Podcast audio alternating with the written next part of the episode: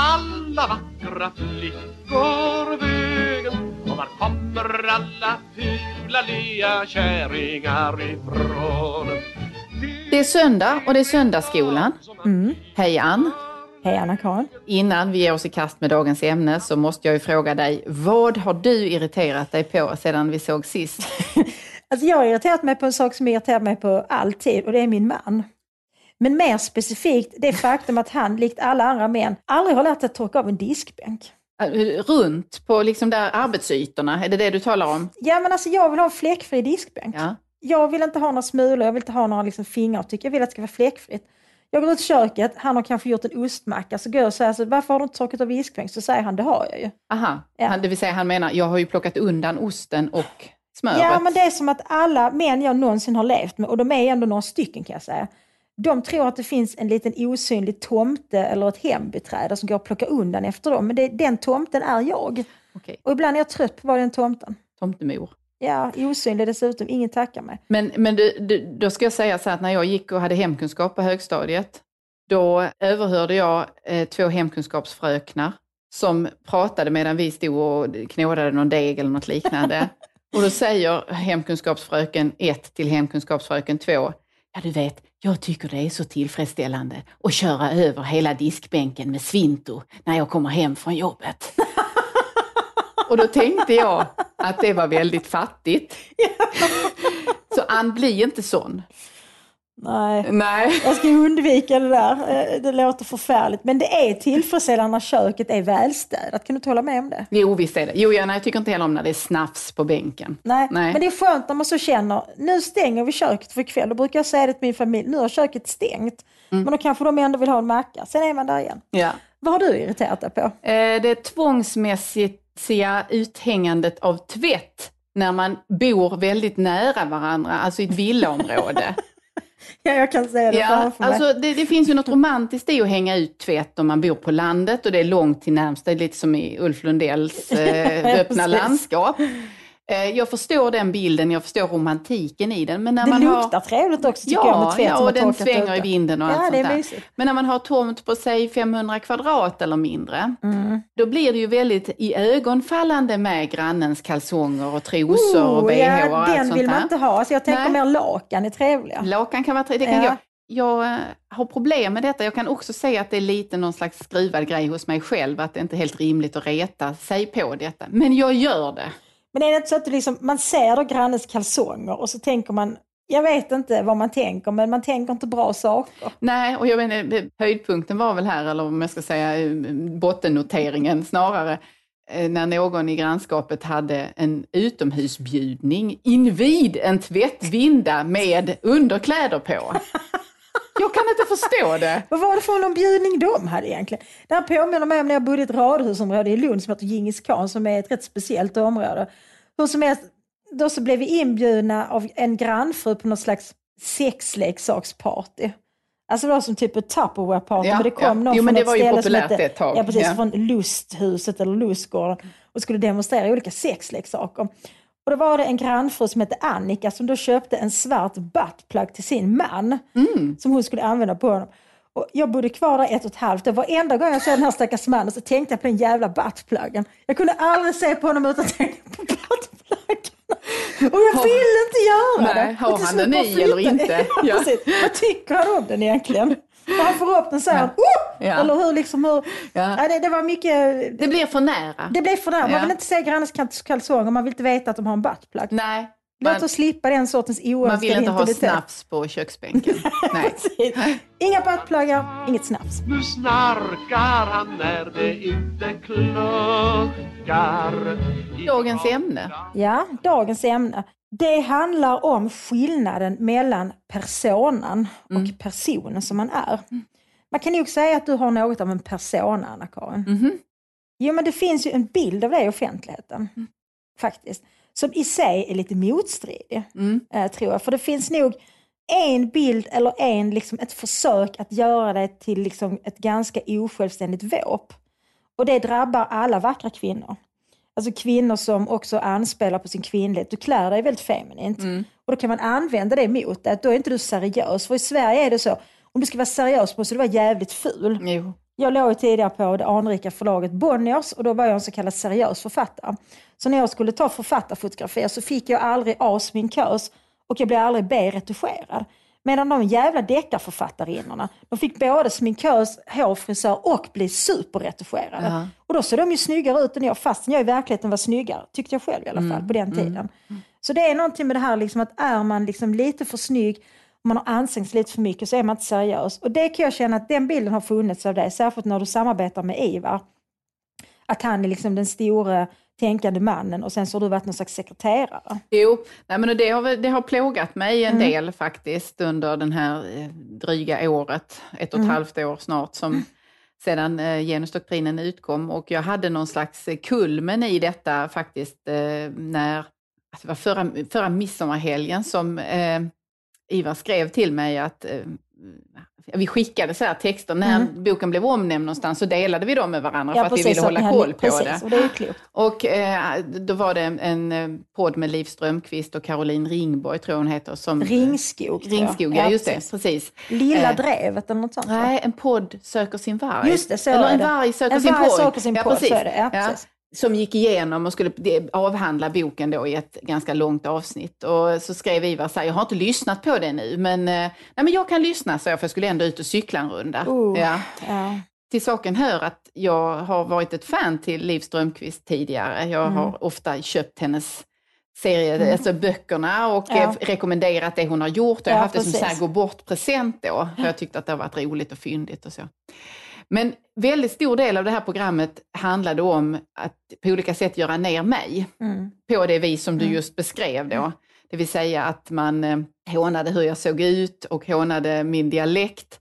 Och i mina minnesanteckningar i boken, Mm. alltså de som är utdrag från när jag arbetade på nationella sekretariatet, så nämns vid ett par tillfällen Supernanny-produktionen. Mm. Därför att den pågick samtidigt som jag jobbade där, och Ja. spelade in avsnitten samtidigt. Så det är inte Ja. så att det, liksom, det var en del av skeendet i mitt Ja, liv då. Det var en sån grej som liksom fa- fastnade i mitt minne. Då gjorde de en grej av att håna mig för det, för att jag ville på något sätt, liksom, jag trodde att jag var någon genom att skriva in Jaha, det. Va? Jag förstår. Ja. Så löjligt. Ja, men det där fastnade för jag kände att under tiden som jag lyssnade så gled det här med person, person och person, att det gled isär för mig. De skapade någonting kring min person Ja. som inte var jag. Mm. Och jag kände mig liksom nästan som, eh, jag förminskade och till intet gjorde Ja. under de där förfärliga cykelturen. Jag kan bara, man kan ju också bara strunta i det. Men det är svårt ibland att göra Mm. det. Ja, men det är svårt. Alltså, gå in i liksom den, den persona som har skapats kring mig har ju handlat om att jag är en ond människa. Vilket ju är en ganska förfärlig sak att bära på.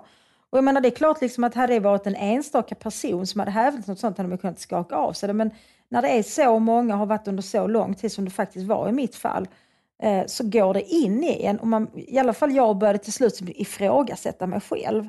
Jag kanske är en väldigt dålig människa, kanske är jag en ond människa, kanske har de rätt. Jag skrev en bok som hette Jag vill inte dö, jag vill bara inte leva, som handlar om liksom, ångest och självmordstankar och så vidare. Och då skapades ju snarast en bild av mig att jag var en väldigt skör och kanske galen människa som var liksom helt otillräknelig på olika sätt. Men jag har ju tänkt sen i efterhand att jag är hellre galen än ond. Alltså jag, jag går ju hellre omkring och bär på personen att vara liksom den här lite sköra, trasiga, oberäkneliga kvinnan än att vara den kvinna som jag senare blev. Alltså jag blev tilldelad rollen av att vara den kallhamrade, cyniska, eh, ja alltså faktiskt ibland direkt ondskefulla Mm. eh, människan. Och det har jag haft väldigt svårt att hantera, eh, måste jag säga. Men överhuvudtaget är det väldigt svårt för att det där att definiera någon annan, det är också en, alltså det är ett maktutövande, men det är också en våldshandling på många sätt. Det är ett maktutövande och ett sätt att äga den andra. Jag vet inte hur bekant du är med, eh, med Bibeln. Jag vet inte riktigt vad du har för, för religiös bakgrund, Anna-Karin. Nej men någorlunda är det ju. Jag, Ja.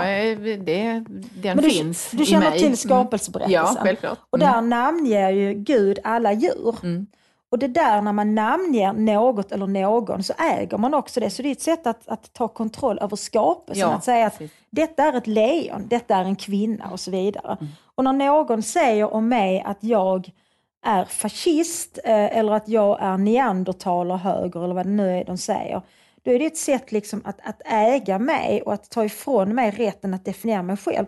Precis som de gjorde i den här en eh, varg söker sin podd, att då skulle de bestämma vem du var. Och Ja. Det är förfärligt Jo. att fråntas den makten. Precis, och jag, jag, för jag, jag har funderat mycket, det har säkert du också gjort, på vad, vad gör man? Vad kan man bjuda, på vilket sätt kan man bjuda motstånd?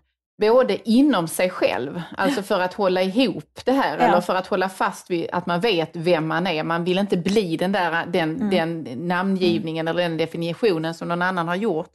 Men också för omvärlden då visa, betraktarna, så att jag är inte den personen Mm. Nej. som de har skapat här, utan jag har andra kvaliteter eller värden eller ett, en annan person inom mig. Och jag minns att den där episoden som jag berättade om innan, jag pratade med Lena Andersson om just det, för jag var så ledsen och allt sånt Mm. Ja. där då.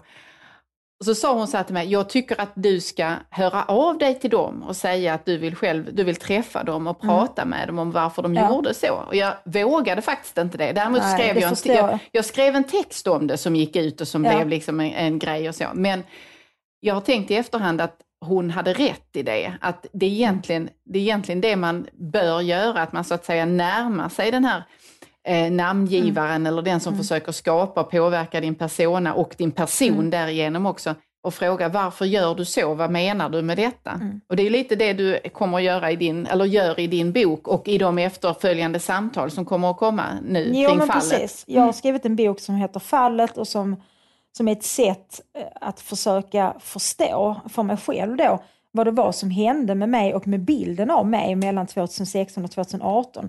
Där jag liksom på något vis, därför jag hade ju en persona innan som var något annat, där jag var respekterad, eh, betraktades som en intellektuell, var välkommen överallt, jag fick sommarprat, jag hade en egen tv-serie, SVT och så. Och sen ganska snabbt så förbyttes den bilden till att jag var den här liksom kallhamrade, känslokalla, rasistiska människan som jag inte alls kunde förlika mig med att jag skulle vara.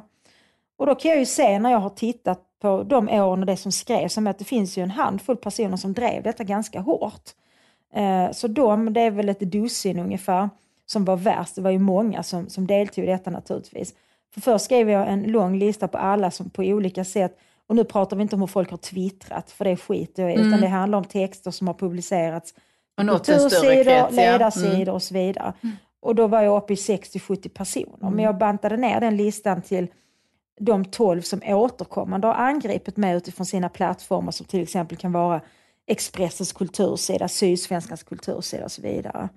Och eh, skickar till dem eh, den fysiska boken med ett brev där jag vill öppna upp för ett samtal. Mm. För jag tror att det är viktigt att vi pratar om den sortens maktutövande som det är att definiera en annan person på ett sätt som han eller hon inte går med på. Jag tycker att Och liksom- inte göra det i dialog, för det är det också, att man Precis. inte gör det i dialog. Nej, man man bjuder inte vill upp inte till debatt, prata. utan man vill bara så att säga förstöra eller förgöra också den andra personen. Exakt. Och det är så intressant för det finns en eh, norsk psykolog. Eh, I Norge så har man också haft flera fall av rejäla drev och i ett fall så var det en politiker som till slut tog livet av sig. Det är ett, fall som påminner rätt mycket om, om fallet med Benny Fredriksson här. Det handlar inte om metoo utan det handlar om något annat. Men i en bok som handlar om metoo-rörelsen i Sverige och efterspelet där, bland annat Benny Fredrikssons självmord, så citeras den här norska psykologen som säger att en människa kan klara mycket kritik så länge kritiken handlar om enskilda handlingar eller yttranden. Men det är mycket svårt att, handla, att hantera kritik som handlar om ens person. Ja. Och fortsätter då med att skriva att detta är kunskap som vi egentligen har med oss från barnsben. Att när vi vill skada en annan människa så säger vi du är ful, eh, du är dum och så vidare. Snarare än säger att, att eh, det du sa stämmer inte. Alltså man går direkt på Ja. personen. Och det är så som diskussionen eller tonen i offentligheten väldigt mycket är idag. För att om, under de åren som jag kände mig kraftigt motarbetad, på samma sätt som, som du har blivit ifrågasatt. Och då, jag säger det fullt medvetet, du har blivit ifrågasatt. Det vill säga det är egentligen inte din argumentation som Nej, har blivit ifrågasatt, utan det är du, det är dina bevekelsegrunder. Eh, Och så har det varit med mig också. Det är ju ingen som har gått in och tittat på min argumentation som har bemött mig i sak, utan man har sagt hon har en brun agenda eller hon har en dold agenda eller hon är ondskefull. Ja, precis. Och det som, alltså för, det som var mest, har varit mest frustrerande för mig har nog handlat om att jag har berövats min handlingskraft och initiativkraft och egen vilja i detta. Mm. Alltså istället att, eh, då, som om jag vore inlurad i något, som om jag bara var ett, ett bihang till Ivar eller Precis. så att säga, jag är någon som, som han har hittat som Mm. då mot bättre vetande Ja. ställer upp på att, att Ja. Mm. använda sin, låna sin titel till den här publikationen. Och det, det gör ju att då blir man på något sätt dubbelt förintad eller förlöjligad i det. För att jag är, dels är det inget värt det man säger, men sen är det så att du har inte liksom valt det du säger själv. Det är någon annan som har gett dig det här manuset. Det gör ju att det är väldigt, det är väldigt svårt att kravla sig upp och bara b- försöka hävda, jo men hallå där, jag kan faktiskt. Men det är så intressant för det där liksom har, har använts mot mig också. Till exempel, en, eh, nu är jag i och för sig inne och pratar om Twitterträsket, men, men den, den tweeten blev mycket uppmärksammad och gillad. Det är en person som heter Johan Sundberg som är någon slags vänstertwittrare som skrev så här. Vad hände egentligen med Ann Heberlein från humanist till fullblodsrasist? Erik van der Heeg hände henne. Nej, men, Erik är min man eh, och vi träffades hösten 2015. Och det där är någonting som har återkommit i liksom attityden mot mig. Att jag träffade en man eh, som är någon slags fascist, då tänker man sig. Och då blir jag fascist. Och då tänker jag liksom, alltså vad är det för syn man har på, på kvinnor och kvinnlighet om man tror att du låter dig duperas av Ivar Arpi och jag totalt byter liksom ideologisk ståndpunkt eftersom jag träffar en man. Det, och jag, så jag förstår precis vad du menar. Det är oerhört förnedrande och Ja. förintande att bli reducerad till liksom något jävla känslosvall bara.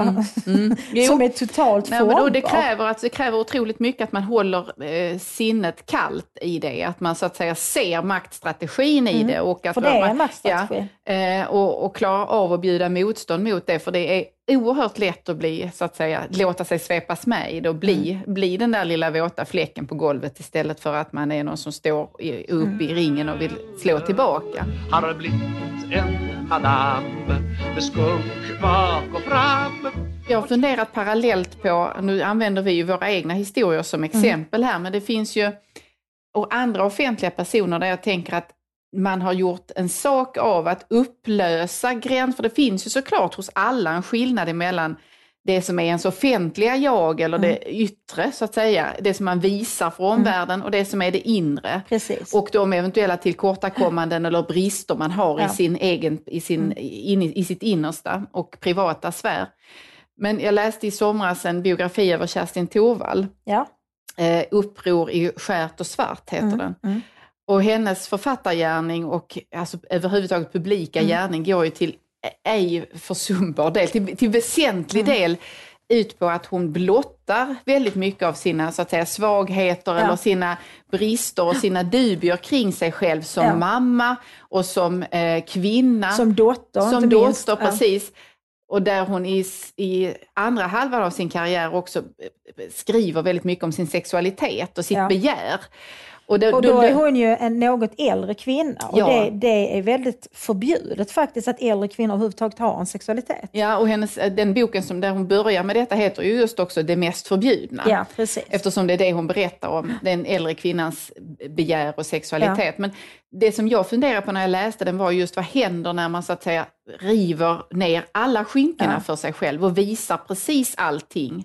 Blir det lättare eller blir det svårare? För hon hade ju inget skydd kvar Nej. mellan sig och omvärlden. Nej, det är sant. Sen så undrar jag liksom också, för den boken som jag nämnde för en stund sedan, Jag vill inte dö, jag vill bara inte leva, den, den betraktades som väldigt självutlämnande och som väldigt privat. Jag vet inte om du har läst Mm, den? Eh, och det är den ju på många sätt, därför i den beskriver jag ju också någonting som människor ofta undviker att tala om. Eh, många människor har ångest och alldeles för många människor bär på självmordstankar eh, och så vidare. Men det är någonting som man oftast försöker dölja. Jag berättar väldigt utförligt om det. Och, och det är klart liksom att det gjorde ju att, att många människor trodde på något vis att de kände mig Ja. när de hade läst den boken. Men samtidigt så är det ju bara en sån liten del av den som jag är.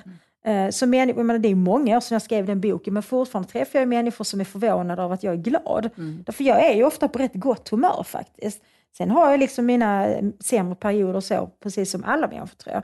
Men, men det är liksom en, en märklig paradox i det. Jag tror det var, var det Nietzsche som skrev det att, att den som vill dölja sig berättar allt.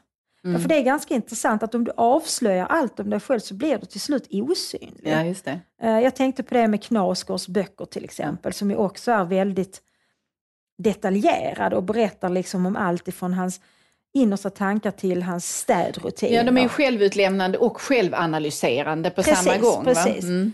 Samtidigt, om man har träffat Karl Ove eh, lite som jag har gjort, så, så är han ju en annan människa. Man, man, man kan nog inte, eller jag är du kan aldrig lära känna en människa genom att läsa det Nej. som hon eller han skriver. Men det vet man nog inte om man inte känner själv, eller om man inte, för att det här med person och persona, någonting som jag ofta slår mig när jag träffar människor som jag först har, har fått mig en bild av genom offentligheten, det är att de mycket sällan överensstämmer med den bild som jag eller media eller vem det nu är har skapat av dem. Att det finns ofta en diskrepans däremellan. Och ibland tror jag att det är en medveten diskrepans, för man kan ju också, nu har du och jag pratat om att andra har skapat någon slags personer åt oss. Men man kan ju också medvetet skapa en persona själv. Ja. Det vill säga att man vill framställa sig på ett särskilt sätt i offentligheten.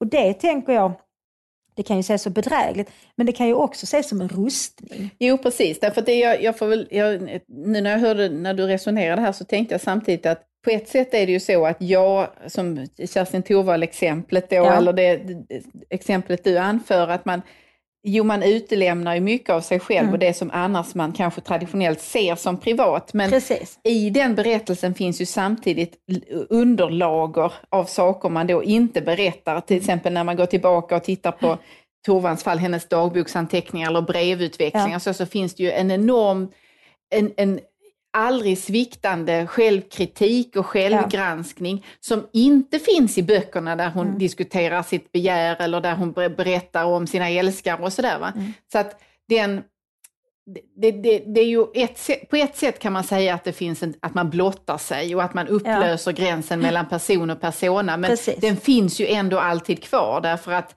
det är inte möjligt att så att säga, eh, jag, vet inte, jag, jag kan inte komma på någon som i så fall, hur, hur nära ska man då komma? Det går ju inte. Nej, det gör det inte. Men jag tycker det är intressant för att alltså Kerstin Thorvald tycker jag är ett bra exempel på en människa som tycks ha också någon slags självdestruktivt förhållande till offentligheten. Ja. För att hon var så självutlämnande och skrev om saker som människor uppfattade som förbjudet och ibland liksom äckligt och frånstötande. Det gjorde ju henne oerhört sårbar på ett sätt som jag tror faktiskt också plågade henne. Ja, men det, det framgår så tydligt när man Ja. följer henne liksom i, i, i de privata och ändå anteckningarna. kunde hon inte låta bli. Nej, exakt. Och jag tänker på, jag menar som Marcus Birro har skrivit om sitt alkoholmissbruk till exempel på ett sätt som, som tror jag gör att människor tycker att de har lärt känna honom.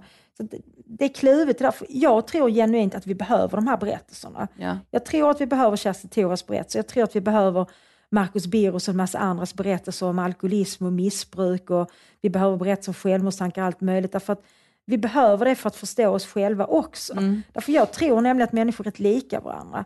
Men samtidigt så är det någonting svårt med att också exploatera, för det blir ju en exploatering Ja. av det allra mest privata. Mm, liksom. Precis. Men, men eh, som en twist på det då, för då har jag funderat på det här med att vad de när barn till, du sa innan, det, när man träffar kända personer Ja. och så har man gjort sig en bild genom att man har läst deras böcker eller sett deras Ja. filmer och det stämmer inte. Men vi har ju en hel genre som är barn som skriver om sina kända föräldrar Mm. och berövar dem den persona som föräldern skapat genom Precis. sin konstnärliga eller författargärning. Vi har haft Anna Wahlgren har råkat ut för Mycket detta. tydligt exempel på det. Mm. Per Westbergs Ja. dotter skrev väl också en bok. Vad Ja. finns det fler för exempel? Ja, Torvald kan vi ju nämna igen då. Ja. Ett av hennes barn har ju skrivit en text också. det.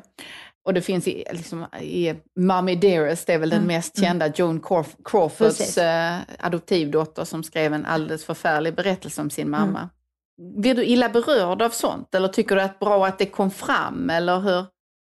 Alltså jag tycker det är väldigt svårt för att fallet Anna Wahlgren, hon har ju väldigt många barn och det är väl en dotter som har skrivit då en mindre smickrande beskrivning av sin barndom.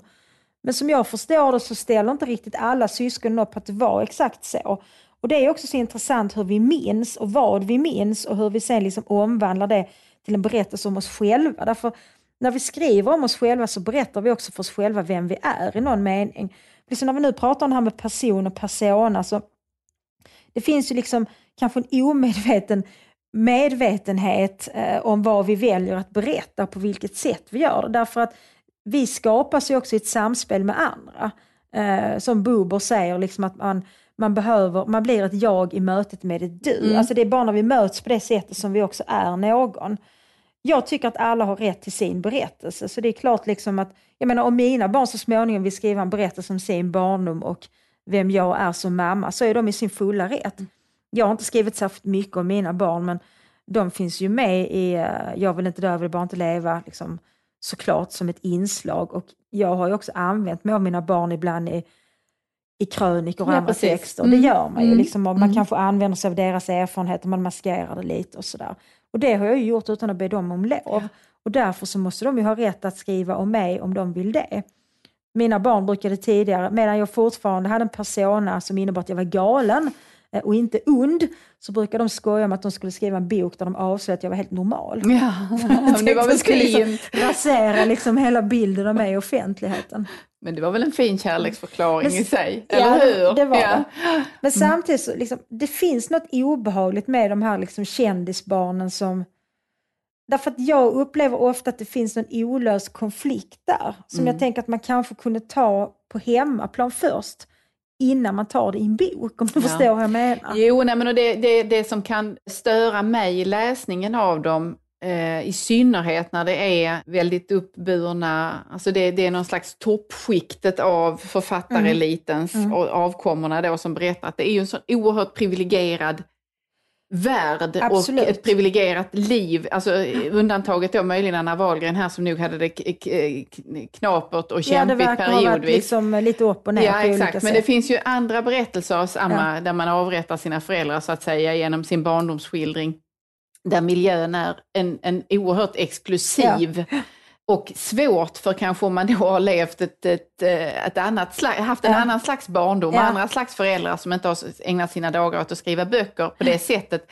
Man har svårt att kanske känna igen, man har också svårt att se problemet. För vad, precis, man, vad man ser är ju ja. att du har ju haft det, du har haft alla förutsättningar och du har haft tillgång till en massa saker som man själv inte har haft tillgång till.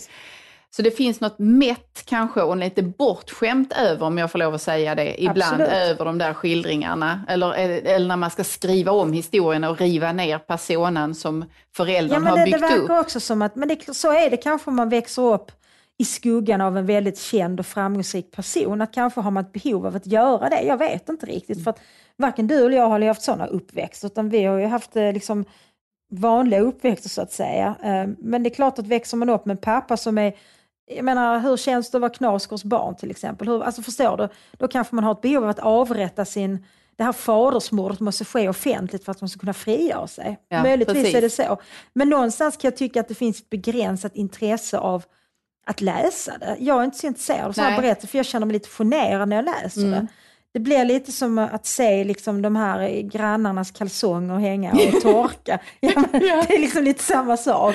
Jo, nej, men jag kan också tänka så här att i, i detta, i problemet med när någon skapar en persona som då mm. har det tydliga att det, man är ond eller galen ja. eller man är fel eller är ett, ett våp eller eh, ett offer på något sätt.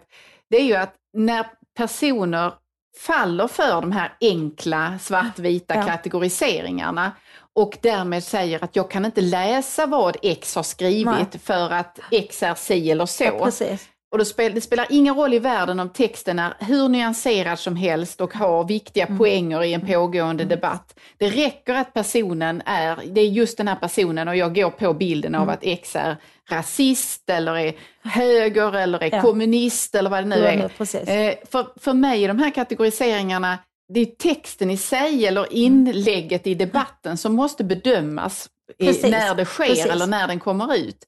Och det tycker jag är en sån här förflackning eh, och försvagning av inom forskarvärlden tycker jag också, där man är mycket, mycket kategorisk i vilka mm. texter, vilka opinionsbildare mm. eller vilka eh, böcker överhuvudtaget mm. som man kan tänka sig att ta del av därför att man säger att nej men den här personen tycker inte jag om för att och så åberopar man något drag i personen. Ja men skit i det, titta på texten. Ja, men precis. Men Ja. det är som, som i sådana här diskussioner, liksom att bemöt argumenten. Mm. Eh, Hittar du någon svaghet i argumentationen så speak up, för guds skull Ja. så kan vi diskutera det. Jag är alltid villig att ändra min slutsats om det är så att någon har ett bättre argument än vad jag själv har. Det är det som jag tycker om att diskutera, det är ju tjusningen med diskussioner och debatter. Jag menar, det är väl kanske också skillnaden tror jag på oss som kommer från en akademisk bakgrund och en seminariekultur och de som är liksom mer någon slags, jag vet inte om de kommer från något ungdomsförbund eller Ja. någonting. Jo. Man har köpt ett program. Ja, man har köpt ett program och man har lärt sig liksom att, att man måste vinna på något sätt. Så tänker man inte riktigt i en seminariediskussion, att det handlar inte om att vinna diskussionen. Det handlar om att tillsammans nå en större insikt om den sak man diskuterar. Och det är såklart en idealiserad bild jag har, men jag har upplevt att det har varit så ofta, särskilt när jag var doktorand, att jag uppskattade det väldigt mycket att man kunde sitta tillsammans och i ett antal timmar diskutera någonting som kanske egentligen inte är livsavgörande, men tillsammans nå en lite större kunskap om det här, en större insikt och så vidare. Mm. Eh, Och det tycker jag mycket om. Jag tycker väldigt lite om de här debatterna som finns i liksom typ, eller fanns i Opinion Live eller för den delen Studie 1 eller Agenda som mest handlar på att folk ska puckla på varandra Mm. och ofta hemfaller åt personangrepp. För jag tycker att, och det är ju såklart liksom, när man inte har några goda argument, då går man direkt på personen.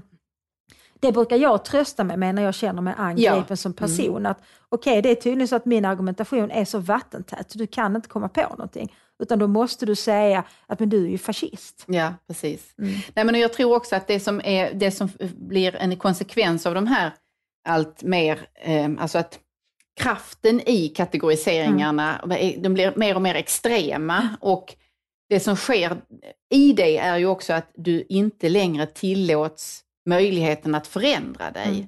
Det tycker jag vi har en oerhört svag eh, kapacitet idag generellt i samhällsdebatten och som människor att kunna tänka att jo men eh, jag tyckte på ett visst sätt då, jag hade den uppfattningen, jag såg på livet på det där viset vid den tidpunkten i mitt liv. Nu tänker jag annorlunda. Ja. Man måste ju rimligen kunna för- förändra sig under en livstid, men möjligheten att förändras tycks krympas snarare än expandera. Ja, trots att vi har alla möjligheter egentligen att vara, ha tre, fyra olika både personer och personer Ja, under en Ja, livstid. absolut, och det är väl ändå det rimliga att tänka att man är stadd i förändring. Att man inte är statisk på det sättet. Och det är något som är så oerhört tragiskt i samhällsdebatten idag. Någon skriver en text och det är någon som kommer på, ja, men för fem år sedan Exakt. skrev det minsann Ja. det här. Och då ska man leta upp den här tweeten eller texten eller vad det nu kan vara. Liksom, ja, men det har hänt saker på fem år. Man kanske har läst några böcker, man kanske har gjort sig några erfarenheter, man kanske har träffat människor som berättar något för en. Eller så kan det också vara så att verkligheten har förändrats. Och när verkligheten förändras så tror jag att det är nödvändigt att också reflektera över sina egna slutsatser. Nej, men, precis, och det tror jag att det skulle jag önska att fler gjorde. Att när man blir påkommen då, påkommen inom citationstecken Mm. Ja. med en sån där, du tyckte ju inte det för fem år Nej, sedan. precis. Att man faktiskt kan bara, ja och. Ja, Alltså, precis. jag, har, jag, jag har ändrat mig. Ja. Tittar vi på den politiska debatten så är det ju, vår nu avgående statsminister har ju ett otal gånger hamnat i läge där han blir påkommen med att han säger på tvärsen med, Precis, med vad precis. han tidigare hävdat. Vi såg det inte komma, det här är ju en utveckling som har pågått under decennier, Ja, ja. säger han sen då. Så det är svårt att vända klankriminalitetens utväxt och sådär. Tänk om man istället hade en politiker som kunde säga så här, oberoende av vilket parti, Mm. jag skulle älska det ändå. Ja, jag var av den uppfattningen vid den tidpunkten, Mm. men sen har jag fått ta del av, precis som du sa då innan, jag har läst de här rapporterna, Mm. jag har tagit del av utredningar. Jag har också rest runt i Sverige och konstaterat att när jag pratar med människor så har man en, en annan bild av detta Precis, och därför precis. har jag ändrat min det har jag uppfattning. tagit intryck av. Mm. Det skulle väl varit eh, betryggande, tycker jag. Jag minns min grundutbildning, jag läste grundutbildningen i teologi, så hade jag en föreläsare som, när, när vi ställde frågor studenterna, ibland så svarade han så, jag, jag kan faktiskt inte svara på den frågan, men jag tar reda på det till nästa gång. Mm. Och jag kände sånt oerhört stort förtroende för just honom, Lars-Olle Almgren heter han förut, en fantastisk föreläsare och människa på alla sätt.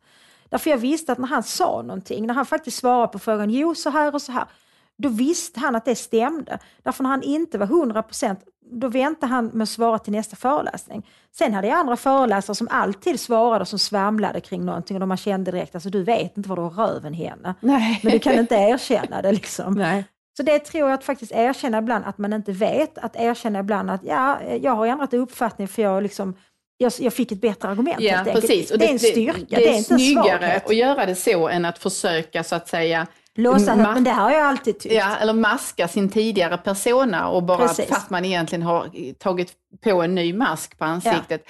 Jag tänker inte nämna namn, men uh, Jerzy Skanetski till exempel.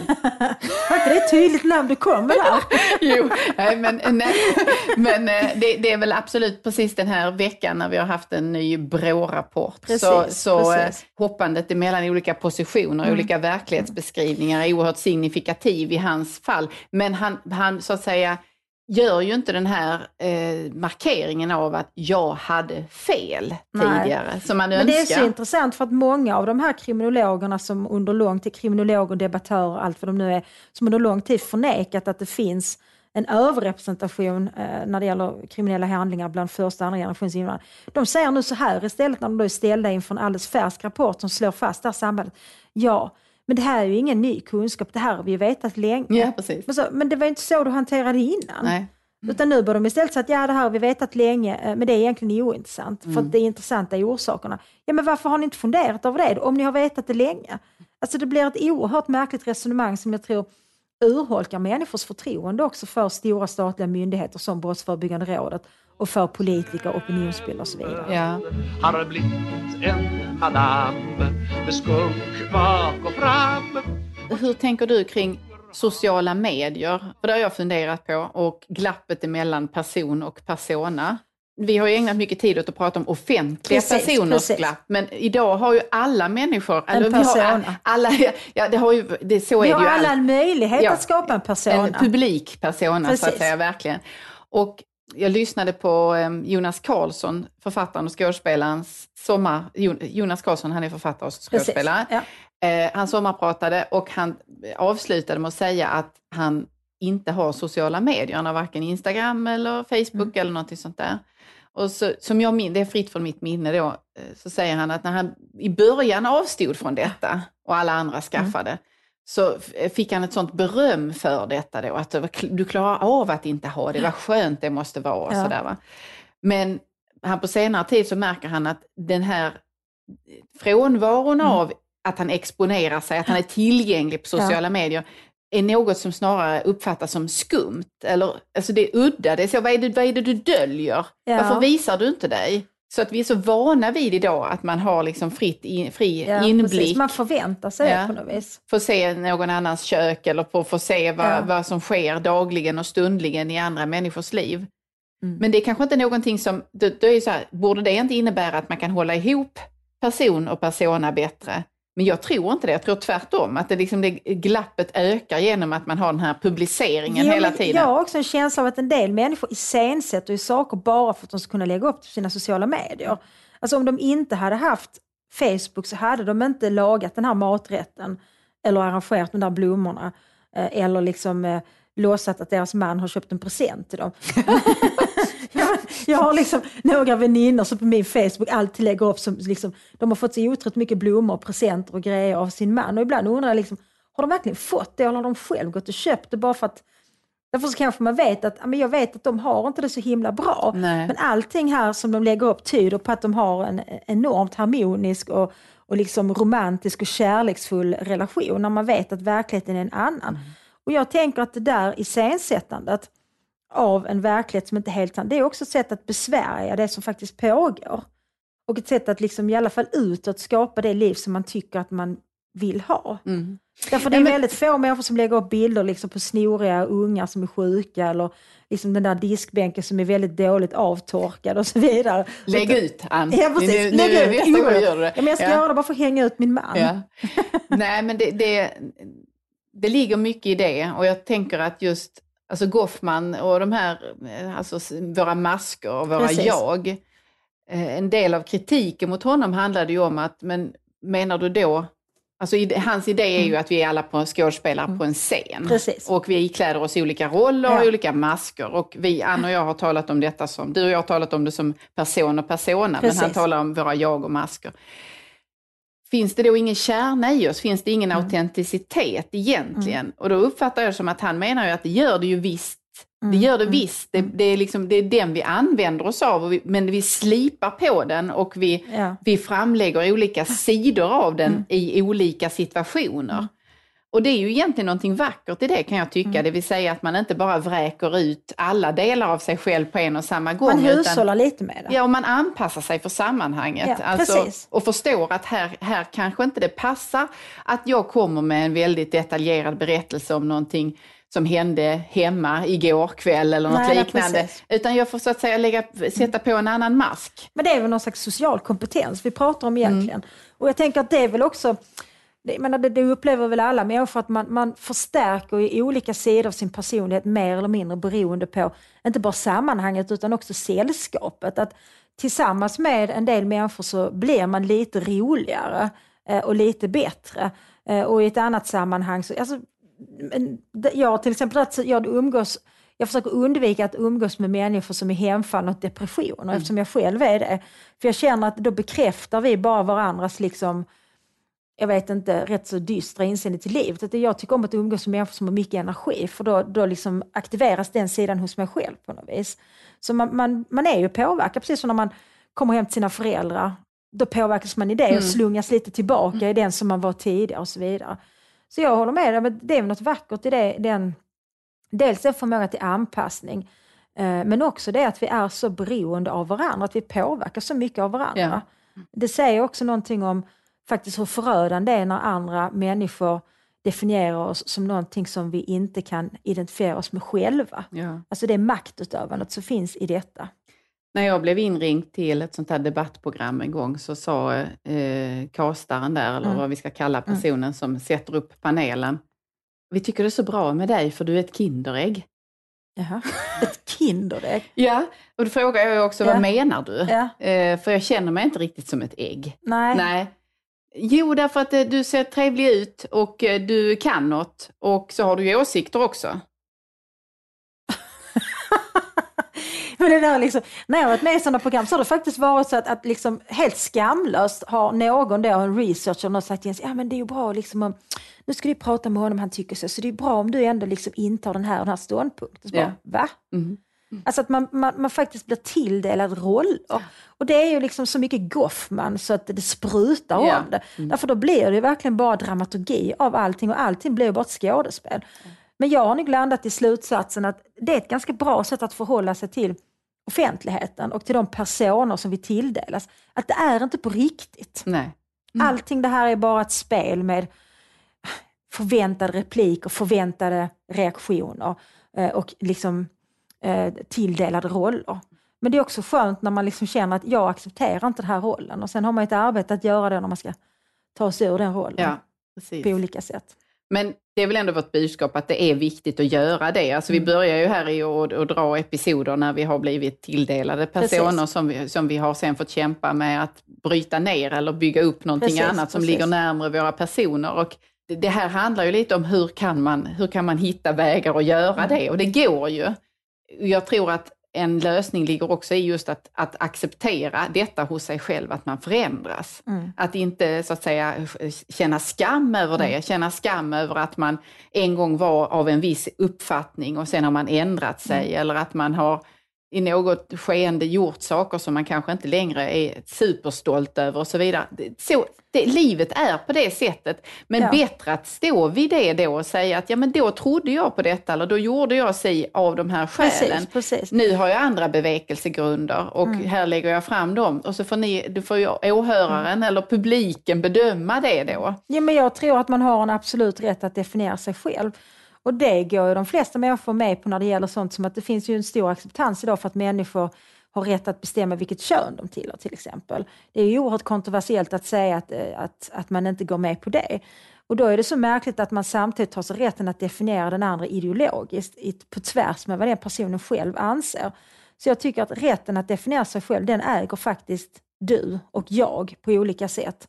Eh, och den ska man hålla på och man ska inte, man ska inte acceptera den roll man blir tilldelad helt enkelt. Utan Nej. faktiskt vara den som man själv säger att man är, inte den som andra säger att man är. Nej, precis.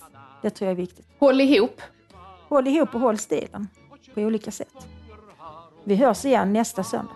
Hej då! Hej! Vart tar alla vackra former vägen och var kommer alla hakorna på makorna ifrån? Nu är den stora färgfesten i full gång hos Nordsjö Idé och Design. Du får 30% rabatt på all färg och olja från Nordsjö. Vad du än har på gång där hemma så hjälper vi dig att förverkliga ditt projekt. Välkommen in till din lokala butik.